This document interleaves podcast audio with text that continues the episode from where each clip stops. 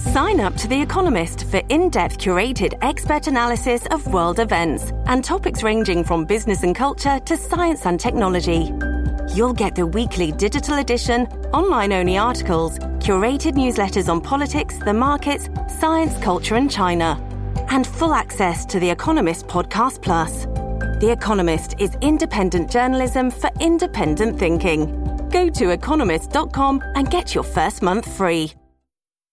This episode is brought to you by Shopify. Whether you're selling a little or a lot, Shopify helps you do your thing, however you cha-ching. From the launch your online shop stage, all the way to the we just hit a million orders stage. No matter what stage you're in, Shopify's there to help you grow. Sign up for a $1 per month trial period at shopify.com slash special offer, all lowercase.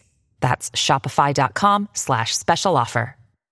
Hello, everybody. This is Marshall Poe. I'm the editor of the New Books Network. NBN listeners like to read books and buy them. So we thought we'd tell you that right now, our friends at Princeton University Press are having a remarkable site wide sale. You can get 50% off books, including ebooks and audiobooks, with the code 50, F I F T Y, at checkout until May 31. You can save some real money on Princeton University Press books. I encourage you to go there and check it out. Hello and welcome to the interview series New Books in African American Studies, where writers and scholars of African American life, culture, arts, and sciences discuss their new books. I'm your host, Vershawn Young, and today I had the opportunity to speak with Kwesi Konadu, the author of The Akan Diaspora in the Americas, published by Oxford University Press 2010. In this book, Konadu focuses on the Akan diaspora, originating in West Africa and having experiences in such places as Guyana, Jamaica, Antigua, Barbados, former Danish and Dutch colonies, and North America. The study takes place between the 16th and 19th centuries, and although the Akan never formed a majority among other Africans in the Americas, their leadership skills, their political organization, their culture is archived in the musical traditions, language, and patterns of African diasporic life far outweighed their sheer numbers. Therefore, Konadu argues that a composite Akan culture calibrated between the Gold Coast and Forest Fringe made the contributions of the Akan diaspora possible.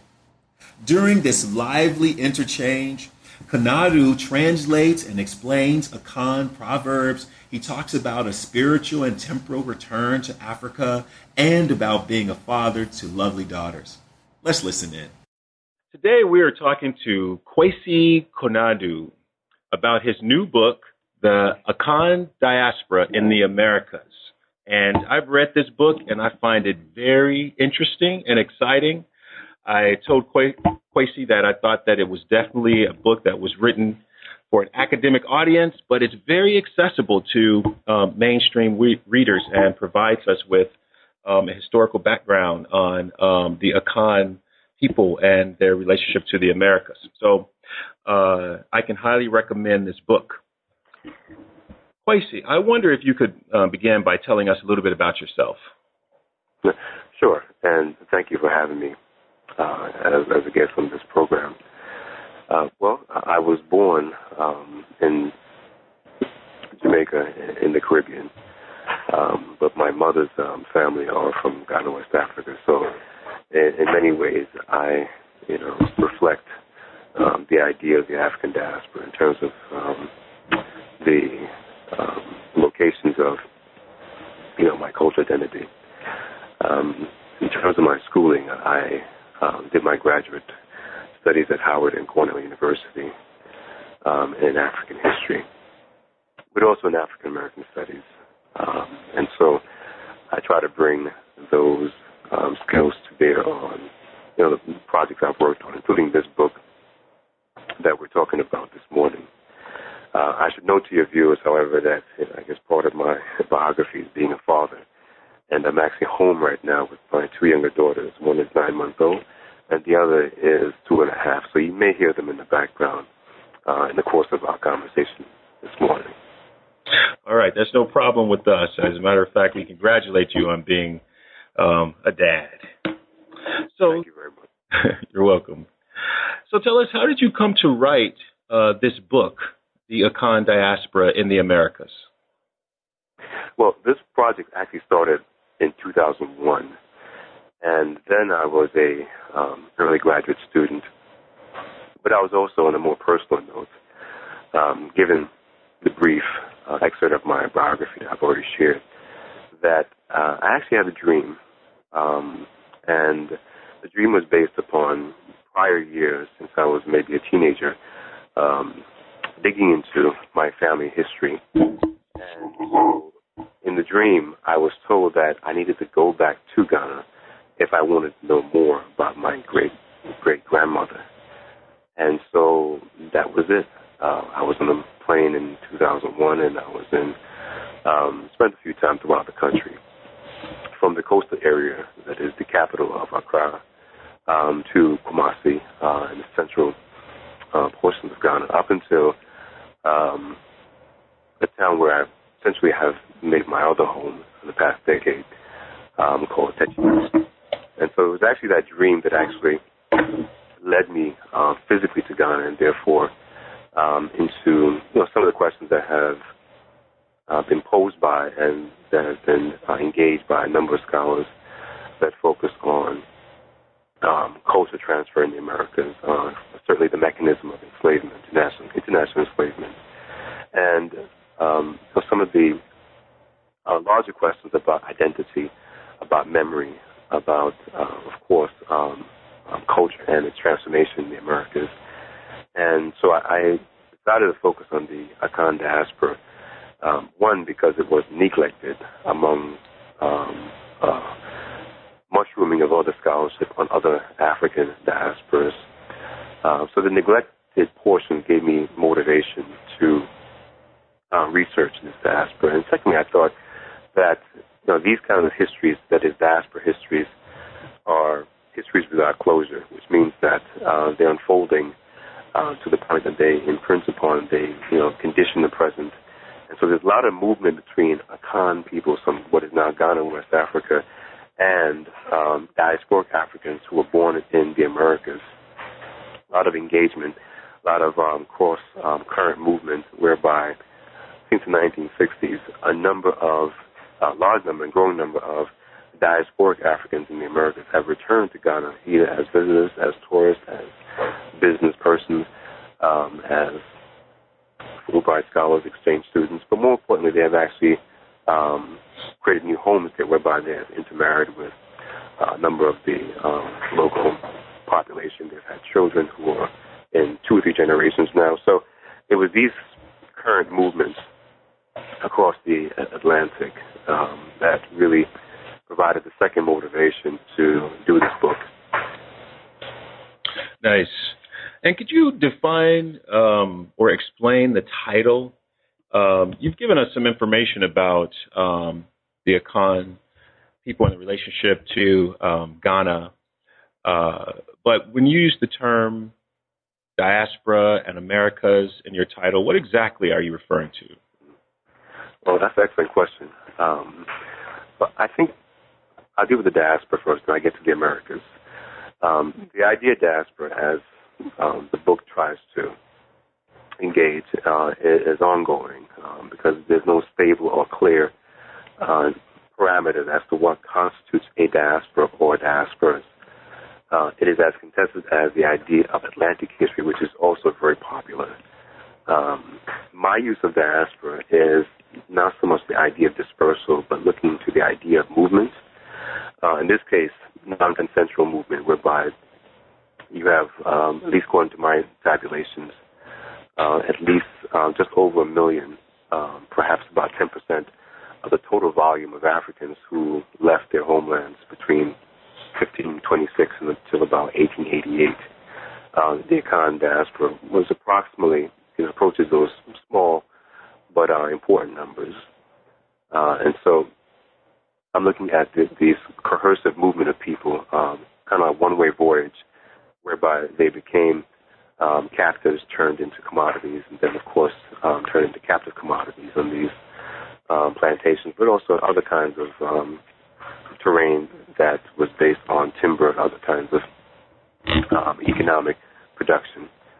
Uh, so diaspora, for me, at least in this case, uh, is more so the movement um, of the cursive movement of uh, a group of people uh, who came to form a composite. That is, um, their con,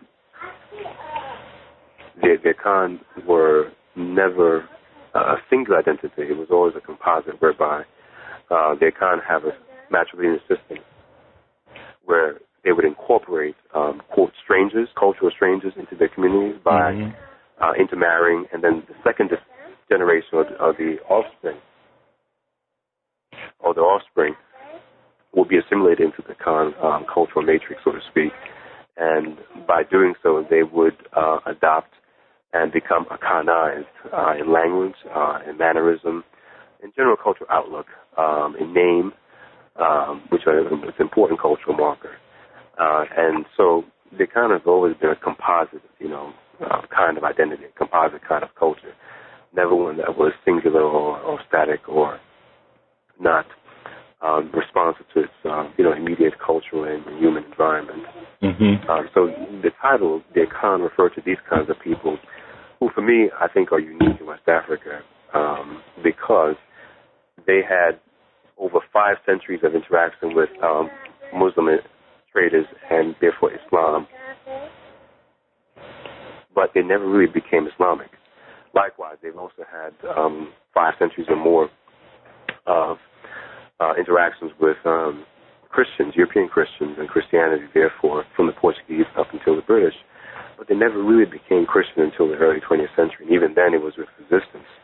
So they, you know, provide, I think, a very important case of a non-Islamic, non-Christian uh, peoples who are moving into the Americas, and I think um, those um, non-Christian, non-Islamic identities, um, you know, give us another window to look at Africans um, who are not quote unquote Atlantic Creoles um, and who are not either so-called saltwater um, Negroes or slaves, but but they were um, a composite African peoples who uh, came with their own spiritualities uh, that was forged over a number of centuries with their own um, statecraft or political structures. Um, you know, many of them um, were skilled in firearm use long before firearms were widespread in, in West Africa. Mm. Um, and therefore, that also played a very important role in the Americas when, quote, we get to this a little bit later, I'm sure, but plays a very important role in terms of uh, providing a political organizing culture for other Africans uh, in maroon communities, for instance,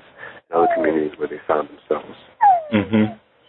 Before we talk more about the specific content in the book, can you speak to um, the relevance of this historical text to uh, contemporary uh, uh, scholars in, let's say, African studies or African American studies? Uh, sure. Well, I think I think the book, in all modesty, uh, contributes to both, uh, and maybe even more. That it contributes to what is commonly referred to as African American studies. Um, African diaspora studies and certainly African studies because, you know, one of the main arguments the book makes is that African diasporic history has to be read through African history first and then concurrently with the experiences of these diasporic communities in the Americas, for instance. Um, and I think in reading those histories that way, one, um, you make uh, Africa as a, uh, a space, but also as a um, kind of like cultural um, mnemonic for a number of um, people's identities. Uh, you make that uh, more so central rather than peripheral, as you find Atlantic studies, Atlantic history um, studies. Mm-hmm. Um, two, by by looking at I think these important um, issues, uh, it also extends the boundaries of what is considered African American studies because African American studies is largely about North America rather than Central um, South America or mm-hmm. including those entities. So um, my study of the Akan diaspora in Suriname, which is on the north um, eastern portion of the South American continent, uh, as well as in Guyana, or what was formerly British Guyana, Uh, and tangentially in Brazil, the Akan never really formed a very uh, significant um, group in, in Brazil. Um, but nonetheless, the Akan were there, and um, there's evidence for that in the 18th, 19th century. So it, it really extends the boundaries of what is considered African American studies, and I think um, it problematizes it, not in the sense of um, you know postmodernist um, jargon, but it makes African American studies have to either fall in line with the realities of movement of African descended people Mhm. rather than be bounded to North America, which is more so a function, I think, of American exceptionalism Mhm. or inevitable Americanization. um, and it also ex- it problematizes and expands the bounds of African studies, which is also bounded to Africa, uh, not even all the islands, but Africa as a, um, kind of insulary geographic reality. So now we have to think about okay, well, how, how, do- how do we really think about what constitutes African studies if African peoples are um, moving, um, you know, cross currently, uh, across the Atlantic, and in many ways, even though the book is not about this portion of the world, but I think the argument applies to the Indian Ocean, the Mediterranean, the Red Sea, and other bodies of water and landscapes that African peoples have crossed and recrossed uh, throughout the centuries. So I think these two studies, I think, will benefit um, from, you know, what the Akan diaspora window provides for these disciplines or these fields to really expand their intellectual boundaries, to expand their, their practical and pragmatic boundaries. And if they do so, it probably means dissolution or dissolving their current boundaries and really kind of reconstituting itself to really match what has been the historical realities uh, with these kinds of African peoples um, moving, um, transforming, uh, and creating, um, you know, social organizations, political communities, and certainly, you know, cultural communities. I want to say that I, I take your point um, that you're making, and I, and I understand it very well. Um, and so your book, in some ways, is a call to um, scholars and teachers of African studies, African diaspora studies, and African American studies to uh, be more inclusive of um, uh, features of the other other disciplines, and to take into account uh, these um, uh, various histories, and not to be so um, focused on one location, right? Because there's the there's the movement um, that you that you speak of. Let me ask you this question: How would we do that? I'm I'm cheating in that question because I'm an interested teacher. I mean, I- okay, I got your book, I read it, I have this this this conversation with you. Uh, I'm if I put it on my syllabus in the fall, what am I going to do? What what else am I going to do with it? I mean, what what Well, of uh, oh, okay. Well, well, well certainly, um, I think this kind of um, book and the argument it, it makes um, is really, I think, an internal reevaluation, uh, which would have to prompt, certainly as you and I are also teachers, prompt some pedagogic changes in terms of how we approach um, these peoples, African peoples who are our, our subject.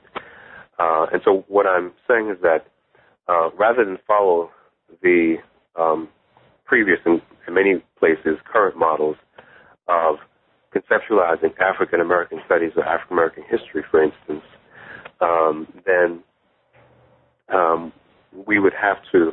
This kind of book kind of forces us to say, well, the boundedness of North America does not work.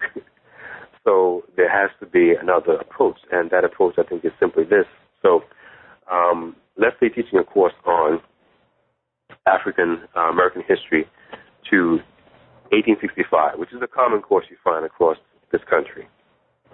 Uh, in such a course, um, rather than make the geographic scope of the class simply North America, uh, you may rename the course and therefore expand the scope by saying African history in the Americas to 1865, or even 1888, which would certainly apply to um, the domestic uh, ending of chattel enslavement. Uh, of course, Brazil is, is the uh, benchmark here.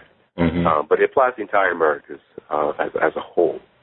Um, and so, therefore, rather than um, simply focus on the common narrative that you find in North America regarding peoples of African descent, which is um, so-called slaves, um, they sharecroppers, and they received their freedom and Jim Crow, uh, civil rights, and the rest is history. Barack Obama. That's the narrative. Mm-hmm. Uh, it would mean that one, um, that as um, I think James Freed has shown in the case of Brazil, um, that there was a a constant effort to recreate Africa uh, in, in many small and, and varying ways. Of course, there, there's nuances.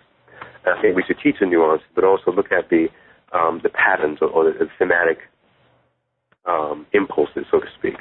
And so, um, in North America, there were parallel institutions of enslavement um, that can be comparative. So, uh, we may look at in that same class um, Cuba as, as a Spanish-speaking um, colonial um, enterprise, um, Brazil as a Portuguese-speaking enterprise, Suriname, Dutch, um, the former what is now Virgin Island, but the former uh, St. Thomas, St. Croix, and St. John as a Danish um, enclave, colonial enclave, and then look at North America um, proper, um, that is from I guess New Hampshire, Maine, down to Florida, and uh, the west to Texas, California, and so on.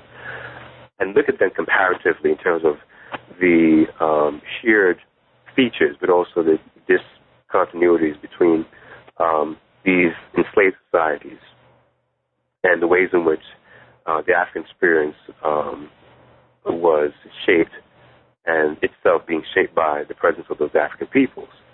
I think a student will leave that class having a much more fuller and richer experience, comparatively speaking, but also in terms of synthesis, um, boiling down to dominant themes and patterns than if they took a simply, you know, common African American course 865. And so the, I think the book really forces an instructor, um, if they are interested in teaching, um, to really expand the bounds, geographical bound, but also therefore um, the cultural bounds, and certainly in terms of approach, doing this comparatively so that you know students are much more um, enriched and informed to say, hey, North America is not exceptional. in fact, it was it was part of the rule in terms of how slave societies function. However, there were important, you know, nuances or differences that made a Carol, South Carolina, South Carolina, that made a um, New York, a New York, that made, you know, um, Kansas a Kansas, and also that made, let's say, um, Salvador uh, in the state of Bahia in Brazil, that made um, Santiago, Havana, and Cuba what they were. So at the same time, you can teach nuance and, and still teach overarching themes and patterns. And I think a student and a professor, um, he or she, will leave that classroom um, with a much more, I think, healthier um, dose of uh, intellectual nutrients. They'll be much more informed.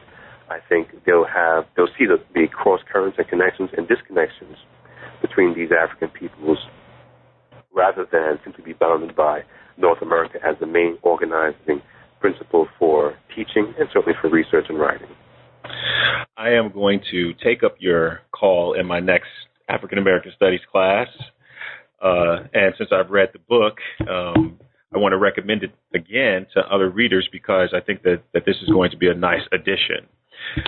Uh, I noticed um, that the cover on this hardback copy is very, I mean, it has a, a, a very um, colorful and uh, interesting photograph.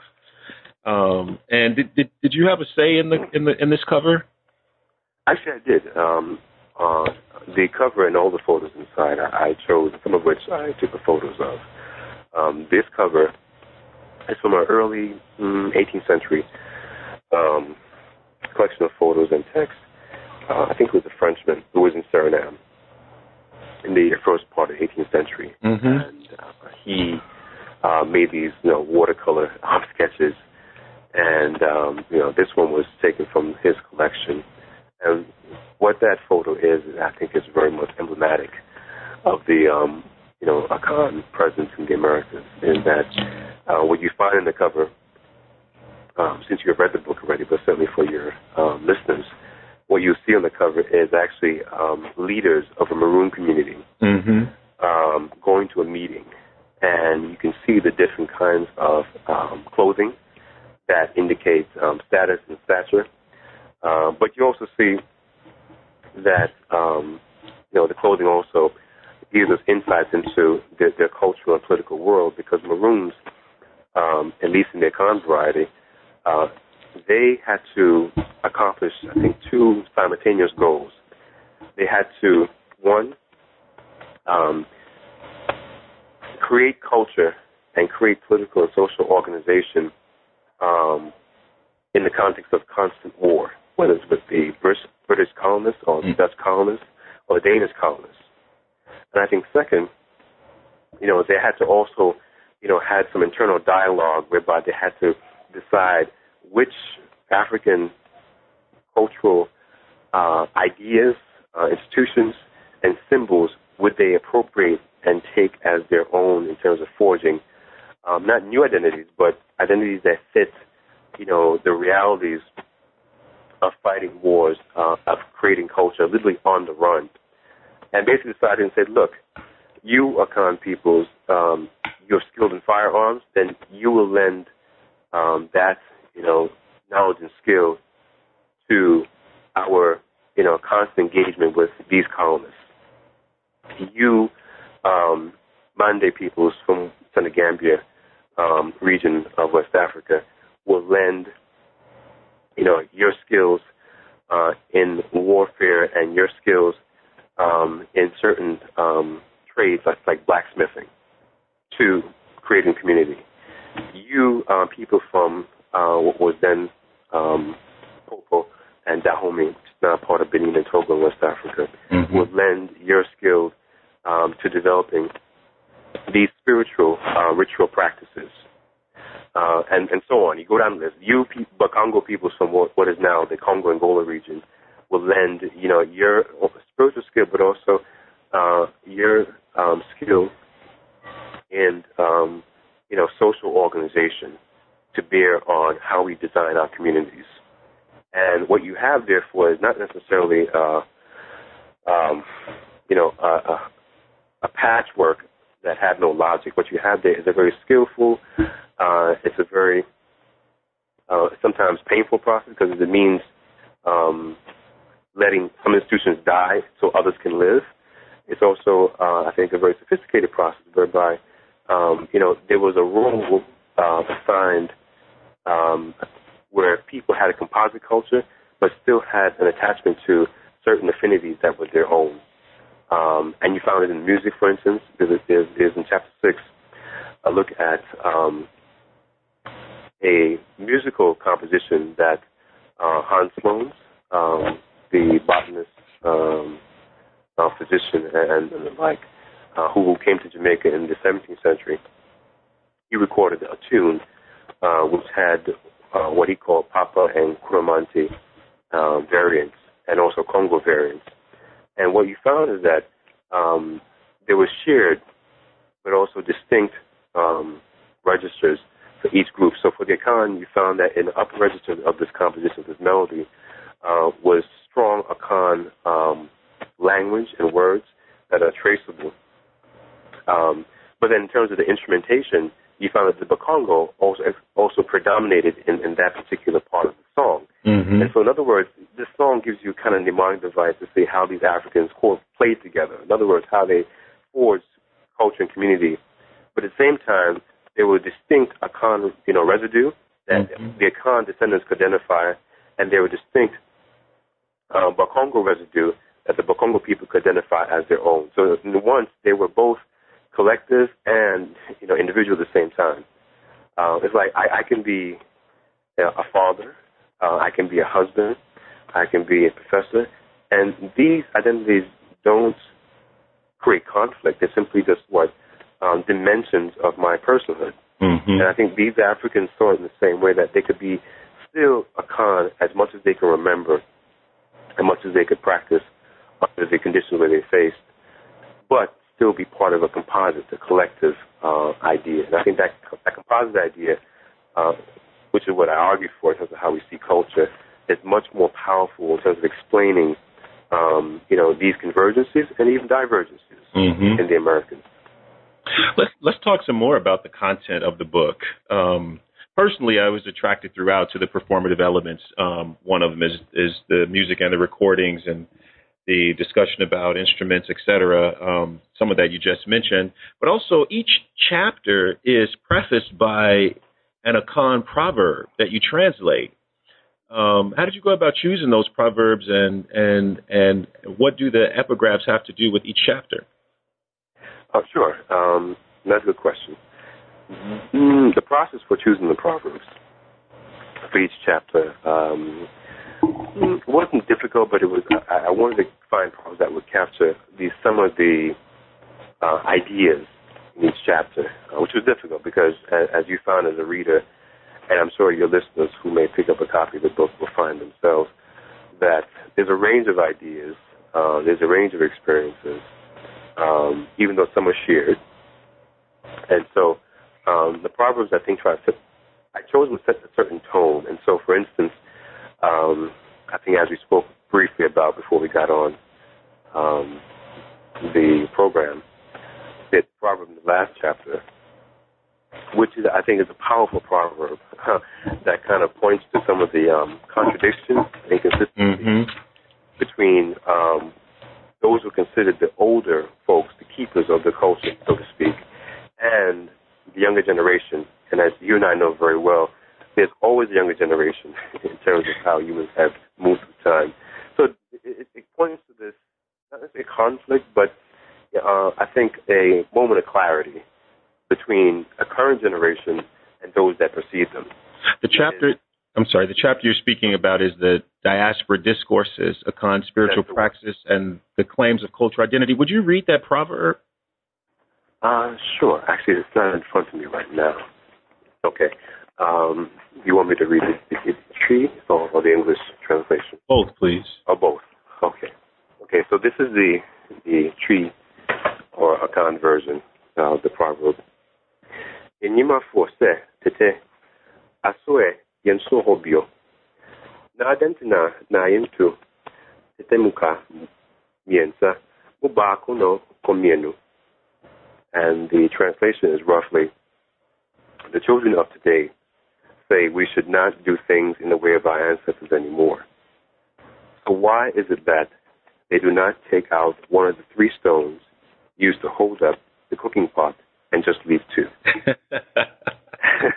and you know, I, I thought the proverb was profound because it's one of these generational, intergenerational questions that I'm sure the Akan and other Africans had to have had multiple times. That is, deciding um, pretty much what I pointed to a few moments ago, deciding you know which cultural ideas, institutions, and practices should continue and which should or going to kind of abeyance. Um, and it's this, this question, which I don't see as a tension, but I, I, conflict. I see more so as a you know moment of clarity in terms of how are we going to strategically proceed if we're going to proceed as a community and proceed as a viable people. And in specific terms, the proverb points to um, the old, not the old, let me say the the, uh, the way that um, one would actually form stove uh, in Akan communities, um, so most of rural communities. And so there are three stones in the shape of a triangle. Um, that is what we refer to in Twi as mokase, uh, buchia, and that is the what you might call English the kitchen, because that's where the cooking, uh, socializing portions that occur uh, over the fire. Um, and so when you take away one of those three stones, uh, what you're doing is actually, again, removing a very um, important portions of one's cultural outlook and cultural reality. And in doing so, um, the proverb raises the question, and say, hey, you present generation, you young folks, um, why do you badmouth the way we cook when you too use a three stone pot? in other words, and, and I think this has relevance in terms of the chapter, in terms of cultural practice and claims identities, that in Ghana today you find that there is a rampant um, spread of Pentecostalism and there's certain kind of fanaticism and certain kinds of uh, obsession with that reality. And one can only truly know if they've been to Ghana or they've read enough to get a sense. But the point here is that these uh, younger folks who have run towards Pentecostalism are therefore departing from their own indigenous spiritualities. And in the course of that departure, they demonize the indigenous spiritualities mm-hmm. as, you know, you're sure you're familiar with the vernacular, as um, devil's work, as um, mm-hmm. Satanism, and there's a whole range of caricatures that come out of their mouth. Yet and still, in these new Pentecostal churches, um, the Akan drum, which you, you I think you saw an image of one or two in this yep. text. Mm-hmm. Um, the atumpan or uh, other kinds of, of drums are used in the ceremonies in the church. Um, there are animal sacrifices um, that one would use to cleanse the village or to create, you know, kind of a sense of resolve in the community given the magnitude of the problem.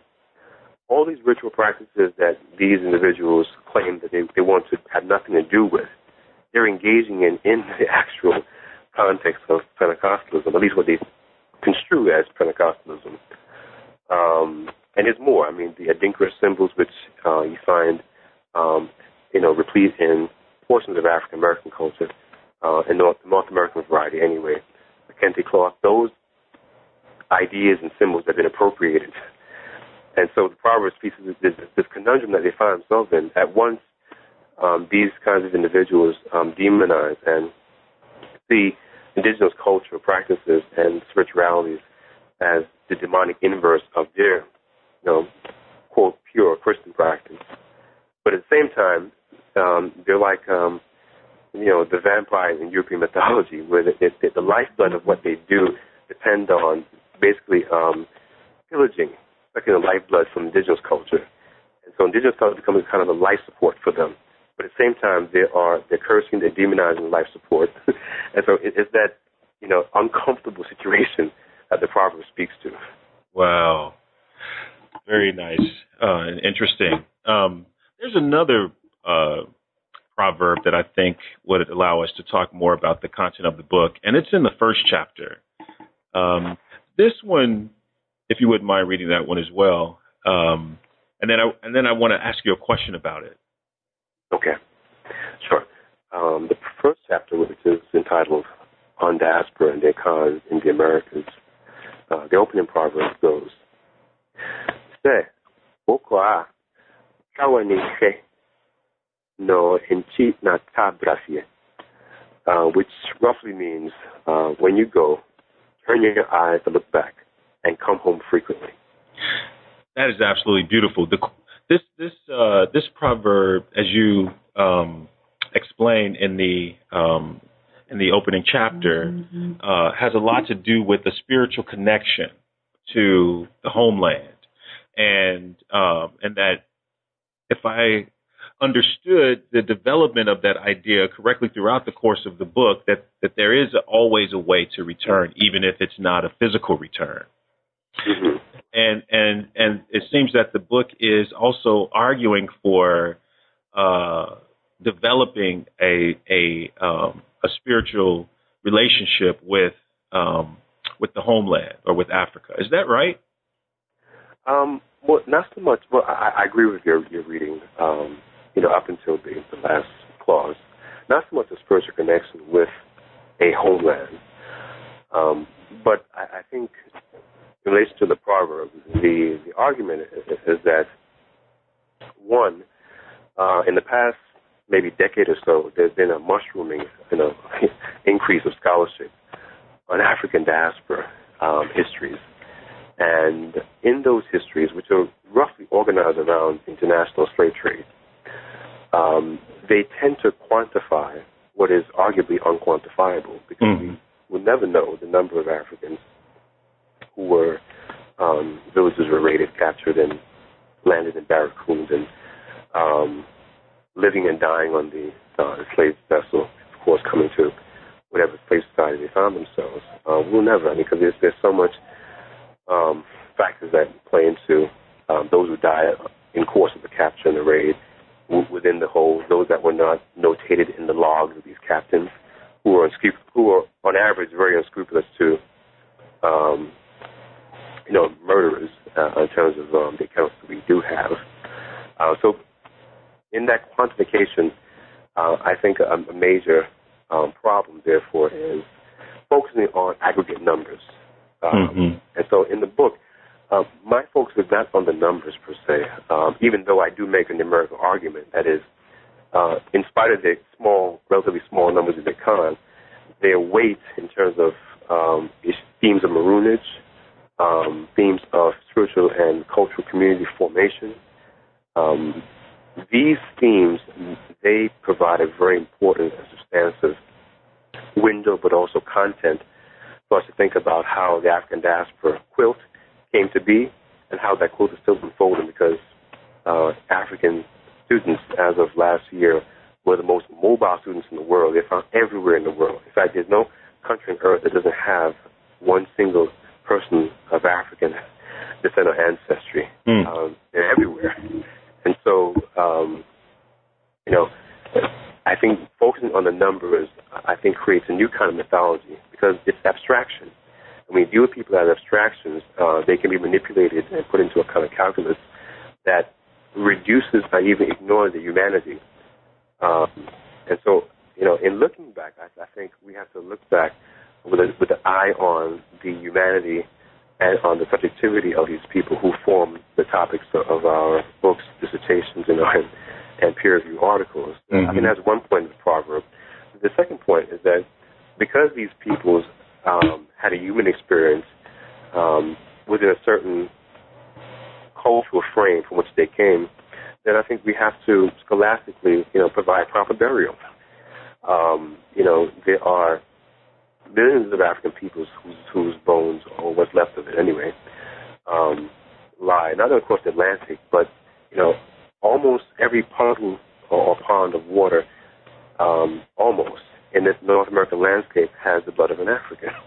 Mm-hmm. And you know, I think they deserve to be buried properly, um, so that they can go home, and however they see that in terms of their cultural references. So they can, uh, not exclusively, certainly, you know, they had certain rituals which they employed up until the 19th century in places like Guyana and other parts of the Americas, whereby there are rituals. In fact, there's a Komfo ritual um, that was meant to kind of give someone, you know, this, uh, the ability as spiritualists um, to cross kind of cosmic divide between, you know, then and now, and therefore find a way to go back home, you know.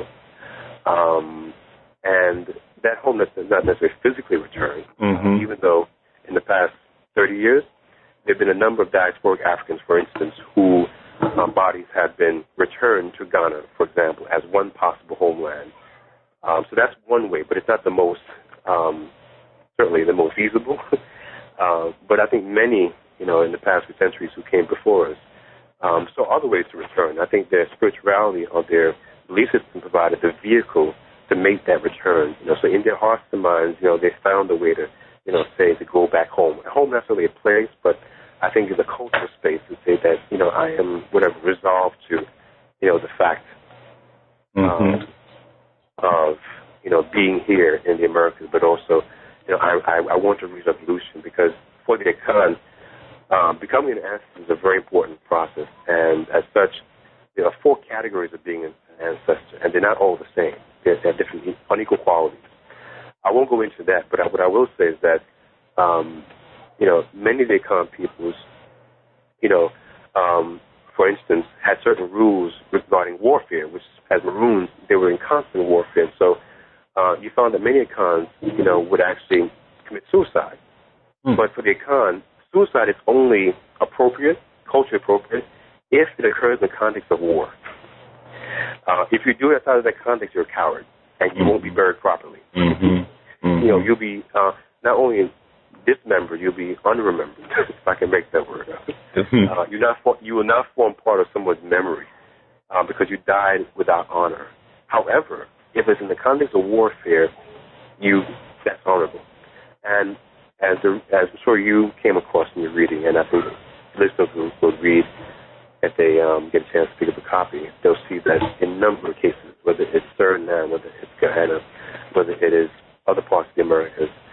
Uh, in this context of warfare, you found a number of suicides, whether it's the, the so-called um, riots and insurrections in um, New York City, you know, where I currently live, uh, in the early 18th century. You know, a number of them would commit suicide in the context of war.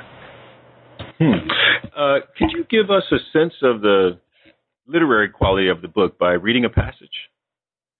Uh, sure. Well, I'm not sure about literary qualities, but for lack of a better term, yeah. that, uh, maybe more most of your department. but uh, I'll do my best. um, okay, let's see. Um, I'll pick a small portion from the um, the first chapter that I think gives you uh, and the listeners um, a good feel. Um, start at the bottom of page four. Um, in the Americas, the Akan people became identified through a somewhat uneven set of characteristics that made them, in the eyes of planters and other Africans, valued as agriculturalists and unskilled laborers endowed with great physical strength, as practitioners of indigenous African therapeutics and spirituality, and as Maroons and freedom seekers. These characteristics do not mean the Akan had a monopoly on resistance or Maroonage.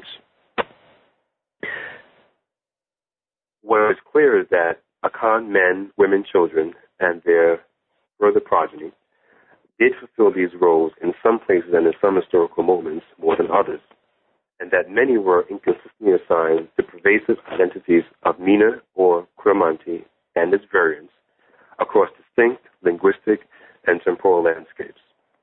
In these historical moments, they can bring into sharp relief the diasporic themes of maroonage, resistance, betrayal, and freedom, but they also complicate these themes for all who are delimited by an assumption of coexistence within the same deculturalizing and neo-European social order.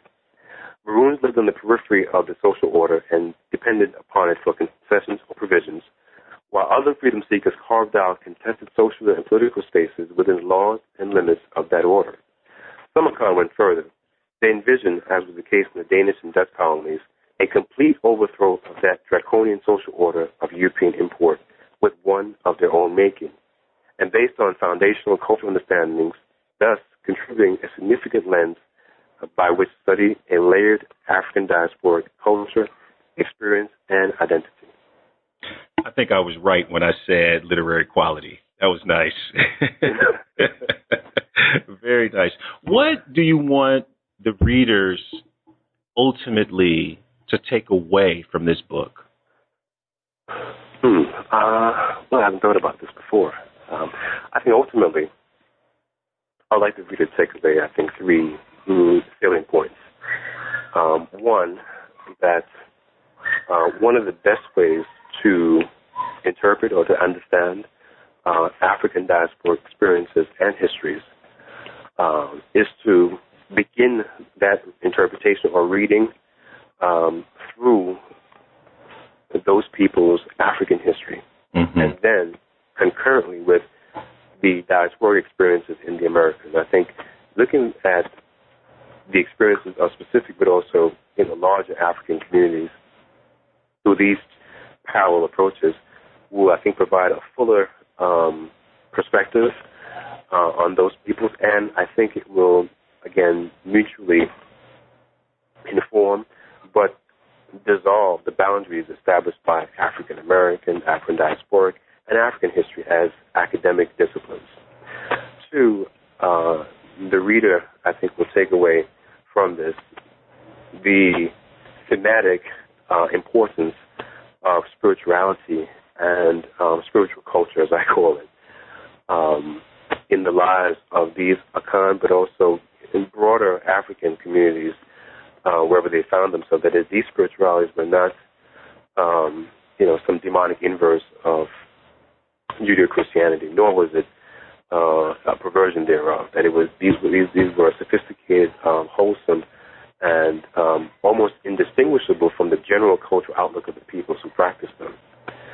Um, third and lastly, um, you know, it's my hope that the reader would pursue the studies further. That is, see this as a, an important book, um, not so much for my pleasure, but more so something that kind of gives a springboard mm-hmm. you know, to look at other African communities, and I think make that very uh, comparative, but also you know, synthesis of these African experiences. Because I think ultimately, you know, what I try to do in, in this book and other works is um, get the stories right. Because um, often, and I'm sure you experience this in some ways, as a, know, as a as a teacher, as a professor, that um, you know, I think we hope pedagogically and certainly for the general populace that people get the story right first, and then we can have the debates that are important about the questions and the issues the stories raise, rather than the other way around. That is, people will raise the issues and questions before getting the story right. And I think if we look at how hear my um, no, she's excited about getting the story right too. So, right. Uh, you know, um, you know, if we look at, for example, in, in, in the field of law, which provides a good analogy, is that we can't adjudicate or we cannot come to a decision based on um, two or more parties involved in a certain crime or situation unless we get the story right first. Uh, and that's what investigators do. They collect as much evidence, or what they should do anyway in practice. They should collect as much evidence as possible related to the questions um, and, and the circumstances of the case, the context, and marry context with content. And in doing so, you know, pursue getting the story right. I mean we'll get it right all the time, but pursue that. Mm-hmm. And then once we, you know, in that pursuit, we can then engage in the questions that are raised by the story, rather than, you know, you know, having these questions. I'll, I'll give you a concrete example. Um, I'm not an avid online person, um, and I, I, you know, grudgingly have a Facebook account. Me too.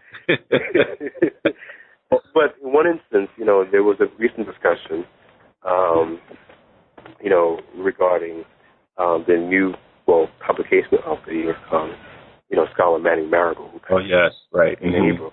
Mm-hmm. And um, you know, many of many folks that were in the discussion, you know, familiar with his work, but also this book on Malcolm X. Um, so there's a discussion, and um, you know, I made a point. I tried to make a point that you know there, there's very you know harsh and disparaging remarks landed on Manning Marable, and I said, wait, I said we're having a dialogue of the dead. Both he and Malcolm have passed. We mm-hmm. can't engage either of them in a way that would satisfy the questions we have. So we're kind of debating with, you know, Ethereal. I said, look, let's focus on, you know, how we get the story right, whether it's Malcolm's story or another person of African descent story. Let's get the story right first, and then raise the question. But people will just land in these what they considered, you know, heavyweight blows in terms of their questioning of Marable's intentions, integrity. I said, look, right. You know, mm-hmm. in this dialogue of the dead, you can't answer those questions. It's impossible. right. You know, Manning Marable not here to defend himself. Neither is Malcolm to defend himself against Marable's interpretation. You know, um, let's you know push towards and say, hey, this book, whatever its flaws, by Manny Marable, for instance, uh, let's see how he gets it right and where he doesn't get it right, and then in pursuit of that, getting the story right, we can raise the questions that need to be raised. But don't launch the questions first without getting the story right. Mm-hmm. You know, and so I hope readers take away, you know, that um, pursuing getting the story right, um, and I, you know, hopefully, this book of mine is one contribution towards that process. Nice. That's that's uh, good advice and uh, a, a, good challenge for the readers. Uh, well, we've taken up a lot of your time, Kwesi, and so uh, I want to ask you one last question. And since you've given birth, so to speak, to this major project, um, this this wonderful book, are you now spending time uh, focusing on being a dad, or do you have any other projects uh, that you're working on? Um, both. uh, both are, um, well, being a father is, is um, first and foremost. Um, but right now, yeah, I'm working on um, three other projects, and I'll just quickly share them with your listeners. Um, on the theme of getting the story right, I'm actually working on a biography of an indigenous healer from Ghana who lived in the 20th century but left little of a paper trail or record. And so he poses, you know, one of the fundamental challenges of, quote, African studies, uh, and I think history as a whole, uh, and, and that people who will leave little or any paper trail um, become written out of historical record mm. uh, by default. And so I'm not trying to write him in as a kind of vindicationist posture. I'm, I'm also looking at the ways in which to allow, you know, his voice, however small or fragmentary, you know, to find their way into the, um, you know, the memory and into um, the literature, you know, of, of our world. Um, because I think he, this subject of mine, um, and someone who I never met, um, so there's no personal attachment to him, but what I read about him, the little I read about him, um, you know, fascinated me about this person, um, you know. And so I'm looking at this biography, um, one, to tell his story as best as I can, and two, uh, to offer it as, as a kind of, you know, modest, um, you know, approach to excavating African voices and perspectives on their lives. Because um, I think biography is a powerful teaching tool, and um, everyone loves a good story. uh, even some of my students who pretend to have a medical complication that prevents them from reading, you know, um, even they too, I think, love a good story. So I'm looking at biography as, as not only a teaching tool, but also as a way to excavate um, his African voice and his perspective on his life. Mm-hmm. Um, the second project is actually um, more so a global um, extension of the Akan diaspora, where uh, my goal is to um, provide a coherent and cohesive um, story stories um, that combines, you know, all the known African diasporas, plural, um, across Asian landscape, across Africa, across, or even Eurasia, I should say, um, into the Americas. So these, you know, large numbers of movements and peoples across time, I want to put them into one cohesive, um, you know, narrative. Wow. Um, and um, I've already, well, actually, this time I'm going to start writing, begin writing anyway. Um, and so it's maybe you know another two years before I may see a complete draft. But that's my that's what I'm looking at. And the idea that motivates me here is the idea of not diasporic histories, which I think has its limitations, but more so African world histories. Mm-hmm. Uh, so I've been engaged also with um, you know writing at the scale of world history, and this book uh, of mine I think will you know fill some gaps, but also contribute hopefully. Well, that sounds major. Of African history. Mm-hmm. And what's the third? And the third and final one uh, is, you know, actually, uh, probably I just finished up. I edited uh, uh, Historical Reader. Uh, and it's, it's called Akan Studies in Africa and the Diaspora, the Historical Reader. And what it does, I think, hopefully as a model, um, the first half, about maybe um, 300 manuscript pages, are a range of sources Portuguese, Dutch, German, English, um, Spanish sources from the 15th century to the early 20th century um, that focus in some ways on the Akan peoples, whether not Ghana, West Africa. The second part is a collection of um, essays, um, some unpublished, some published, um, by leading scholars in, in, in, the field, you might say, um, of Akan studies. Uh, and um, they provide essays, that is, perspectives on the sources for which was in the first portion. So it gives the reader, the student, the scholar, I think, a very important um, source, source book and reference, but it also gives them a ways in which historians have used those sources in terms of, you know, hammering or forging out um, their perspectives. Sounds like I'm excited by that. Uh, I am too. Sounds like that uh, you're going to be back on the program again soon.